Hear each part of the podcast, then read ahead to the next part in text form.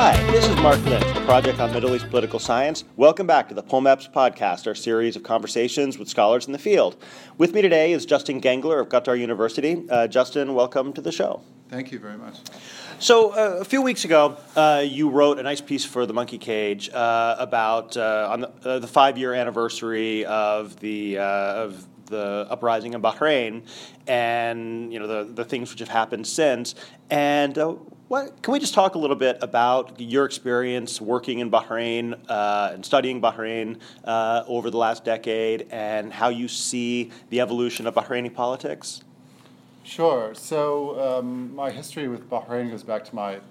PhD fieldwork um, when I was there between 2007 and 2009 to complete a political survey of, of the Bahraini population as part of the Arab Barometer, or what would it would be later included in the Arab Barometer. Um, and so obviously I was there before the uprising and could sort of uh, sense many of the um, social dynamics and political dynamics that would later um, come to the fore and, and be much more uh, visible externally. Uh, but again, a lot of those things were going on at the time in terms of crackdowns on opposition leaders, certainly protests. And in fact, the survey that I was there to implement was delayed for six months, if I remember exactly, um, simply because many of the Shia dominated villages were inaccessible for interviews. Um, and even after the fact, there was some uh, trepidation on the part of uh, the field interviewers themselves, who were Bahraini students recruited um, and trained by me, to go to these places because um, you know they, they, they thought it might um, be a very sensitive time or that people might not be friendly to do interviews and that sort of thing. That didn't turn out to be the case, and in fact, people were very happy to um, voice their opinion on various things that they probably had never been asked about before in terms of their attitudes towards the, the state and sort of their sense of how things were going and and, and that sort of thing. So it turned out to be a very good experience, but also one that um, when the uprising occurred several years later or two years later, um, it wasn't such a surprise that, that Bahrain would follow the, in the footsteps of other um, Arab countries in um, in having mass demonstrations. And that, and that survey became one of the foundations of your book on, on mobilization and sectarianism in Bahrain. Sure. So the project itself was uh, the dissertation project was uh, looking at, or in the, the context of the uh, rentier state framework, and really trying to understand. Um, in the case of Bahrain, which is not a quintessential um, uh, Arab Gulf state, but nonetheless is still an oil exporting state and relies um, on, on oil exports for 75% of its, its, its revenue, so it's still in that category. Um, to what extent the dominant paradigm um, in the case of the Arab Gulf states really holds true in the case of Bahrain, or for which types of people that holds true, um, namely to what extent people's political attitudes and the extent to which they're supportive of or oppositional to the state and the sorts of activities they engage in in opposition or in support of the state are determined primarily by um, economic factors and um, their personal material um, or the, their expectations for personal material gain paid for access by oil wealth. Access to state resources, sure. jobs. Um, so, to what extent those types of factors explain people's political attitudes, which would be in this in the vein of this sort of classic rentier state literature, or whether or not there's something more intangible um, in terms of uh, group identities and and uh, feelings of discrimination, political discrimination, and not simply socioeconomic deprivation per se, but but really feelings that um, that I, as a representative of, of this group, uh, am systematically underrepresented and and and um, under benefited um, simply for for my affiliation. So um, the survey really was meant to arbitrate between those two um, explanations for or or to understand which of those two right. types of factors would be uh, more important in explaining the attitudes of ordinary citizens. And you found that, unsurprisingly, um, by far the dominant factors are, um, first of all, group affiliation, so simply whether you're a member of um, Sunni or Shia community, and the extent to which you identify with that community. So, I mean, I sort of used a crude measure of, of religiosity because we didn't want to ask people about their attitudes towards the other community directly because, again, it was sort of a sensitive time, and, and even today that would be difficult to do. Um, but the extent to which someone um, identifies as a religious person uh, augments the effect of the group membership. So if you're a Sunni, um, you already have a, um, a disproportionate um, pro government or pro regime attitude compared to uh, the average Shia. But if you identify as a religious Sunni, that pro government attitude is augmented and, and likely, uh, or similarly on the, the case of um, Shia, if you identify as a religious Shia, the anti government attitude is, is amplified. So, in fact, religion um, uh, really serves to uh, bolster this, this division between the two groups, or religious identification, or identification as a member of your sectarian community. One of the things which I, have always found interesting about your work is that you don't only look at the mobilization of identity on the Shia side, you also pay a lot of attention to the mobilization of, of the Sunni community, the pro regime, and in some ways, know, the even more uh, the, you know, more, more royal than the king kind of uh, pressure groups that emerge out of this. Yeah, so uh, you're right that that's something that's less um, emphasized in the story about the Bahrain uprising, and which is characterized largely as a sort of um, a Sunni ruling family versus a, um, a Shia opposition. In fact, the ruling family itself um, doesn't emphasize much its Sunni character as opposed to its tribal character, and, and the tribal element is much more um, important to um, how the, the ruling family views itself and, and um, the, the basis of alliances with groups, which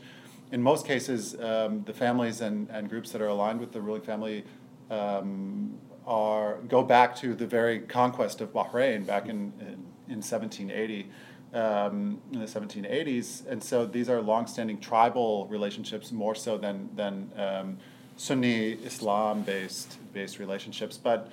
again, um, the the Sunni community is sort of this forgotten element in, in Bahraini society, and it speaks to this larger um,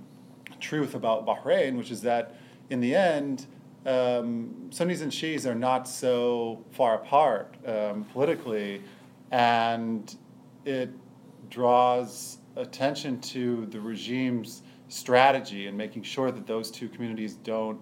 um, act upon their shared um, grievances and shared political um, preferences in, in, that cut across many similar um, issue areas. So, for example, corruption, um, the naturalization of non Bahrainis for service in the police and military, which dilutes Bahraini nationality, first of all, and Bahraini identity um, the lack of public housing and um, increase in property prices, um, especially for the benefit of the ruling family and for um, and for the, the ruling family's allies. I think in the most recent, um, I'm not sure if it's Forbes magazine or someone does the annual list of millionaires, and um, Bahrain is number three in the world, or last year was number three or number two in the world in millionaires per capita. Um, and it's not a very rich country relative to the other Arab Gulf states, so it shows you to the extent to which uh, the ruling family really dominates things there. So there are a lot of issues, and probably the majority of issues, where uh, Sunni and Shia share a sort of normative preference or uh, actual policy preference. Um, but the government has been very successful, and not just the Bahraini government, but neighboring governments, Saudi Arabia certainly, um, and to a lesser extent, other governments in the region have been very successful at. Um, uh, precluding or, or, or um, avoiding this cross sectarian mobilization by scaring ordinary Sunnis essentially um, into thinking that any coordination with the opposition or any cooperation with the opposition um, would be tantamount to allowing a full Iranian takeover of, of the country, and, and that even if um, they seem to be moderate, and even if they seem to share many of, of your, i.e., Sunni, uh, policy preferences, really they're, they're looking to dupe you and to use you into um, getting what they want, which is the overthrow of the state. And then as soon as that happens, um, you know, you're out of the picture and, and they'll take over a la 2003 Iraq. Um,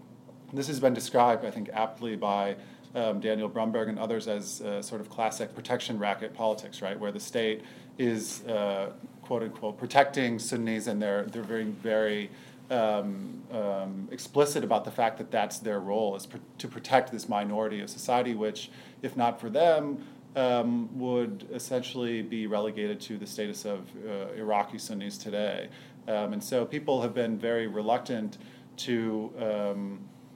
to cross that line of, of not joining necessarily the Shia opposition, but even sort of independently being a, another force in politics. So it's not simply that they won't cooperate actively with Shia, but they won't even um, mobilize as a third force in politics um, the Sunni uh, population, that is, and they've always sort of seen their role in, in the parliament, for example, as, as stopping and forestalling any Shia um, uh, attempts at legislation and any Shia initiatives rather than promoting their own independent policy platform. So back in February of 2011, uh, the protest organizers and, and many of the activists, they tried really hard to present a nonsectarian front and to emphasize Bahraini identity or Arab identity over uh, sectarian identity. Were you surprised that, uh, that they were unable to transcend the sectarian divide, that the regime's uh, sectarianizing strategy proved so successful? Um, I can't say that I was surprised necessarily because um, if there's one thing that the state has to do and that it understands that it has to do is that is to stop um, any sort of cross-sectarian cooperation. This is aided in large part by the fact that um, Shia are altogether excluded from the police and military, and so any um, sort of military or, or, or martial confrontation between protesters and police inevitably becomes a Sunni versus Shia affair because there simply aren't uh, Shia in the police and military, and in many cases, they're not even um, Bahrainis. Also, um, those people who were advocating a non sectarian um, platform for the uprising were explicitly targeted, both individuals. Um, in some cases, hours after giving speeches um, at the Pearl Roundabout, which is headquarters of the uprising, um, calling for co- cross sectarian cooperation. In the case of Ibrahim Sharif, who's just recently been re re sentenced to second term in prison, and parties themselves that advocate uh, or that have memberships that cross that boundary. Um, and this is the case especially for the socialist leaning um, Waad Society, whose headquarters were literally burned to the ground, um, whereas the Shia opposition society's headquarters, not only the headquarters, but the party itself was allowed to persist because, as in other Arab Gulf countries, um, Saudi Arabia, for example, Shia mobilization per se is not a problem for the state because it can um, very easily portray it as for what it is, which is um, Shia mobilization with some um, sympathetic